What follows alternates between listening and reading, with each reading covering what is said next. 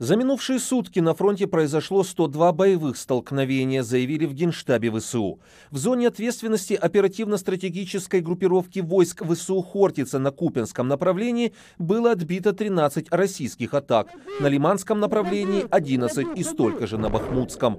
В зоне ответственности ОСГВ «Таврия» на Авдеевском направлении ВСУ отразили 25 атак. Общие потери врага в вооружении и военной технике за прошедшие сутки составляет 38 единиц, не считая БПЛА. В частности, 7 танков, 9 ББМ, 2 артсистемы, одно средство ПВО, 19 автомобилей. За минувшие сутки еще 11 оккупантов были взяты в плен. Также в ОСГВ «Таврия» заявили, что каскад водохранилищ поможет остановить российскую армию к западу от Авдеевки. Штурмовые группы россиян были заблокированы возле села Орловка, добавили в ОСГВ.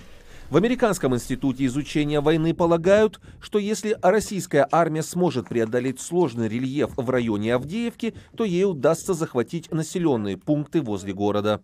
Эта сложная местность, вероятно, ограничит дальнейшие тактические достижения России и позволит украинским силам занять подготовленные оборонительные позиции, которые, вероятно, станут кульминацией текущих российских наступательных усилий в этом районе, по крайней мере до тех пор, пока Россия не усилит свои штурмовые подразделения. За минувшие сутки Россия атаковала 10 областей Украины. Есть погибшие и раненые среди гражданского населения. Только по Запорожской области было нанесено 234 удара. В воздушных силах ВСУ заявили, что прошлой ночью были сбиты все 10 ударных российских беспилотников. Ночью был обстрелян Херсон. Загорелось два жилых дома в одном из микрорайонов города.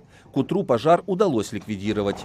Уже днем Россия нанесла удар управляемыми авиабомбами по центру Купенска в Харьковской области. Местные власти сообщили, что в результате обстрела погибли два человека и один получил ранения. Предположительно, под завалами находятся люди. Минобороны Украины сообщила, что совместно с инспекторами из США проведены еще две совместные инспекции вооружения, предоставленного американскими партнерами. Руководитель Госпогранслужбы Украины встретился с послами США и Канады. Во время встречи были осмотрены техника и средства, предоставленные пограничному ведомству в рамках проекта выявления и пресечения ядерной контрабанды, сообщили в ГПСУ. Александр Яневский, «Голос Америки».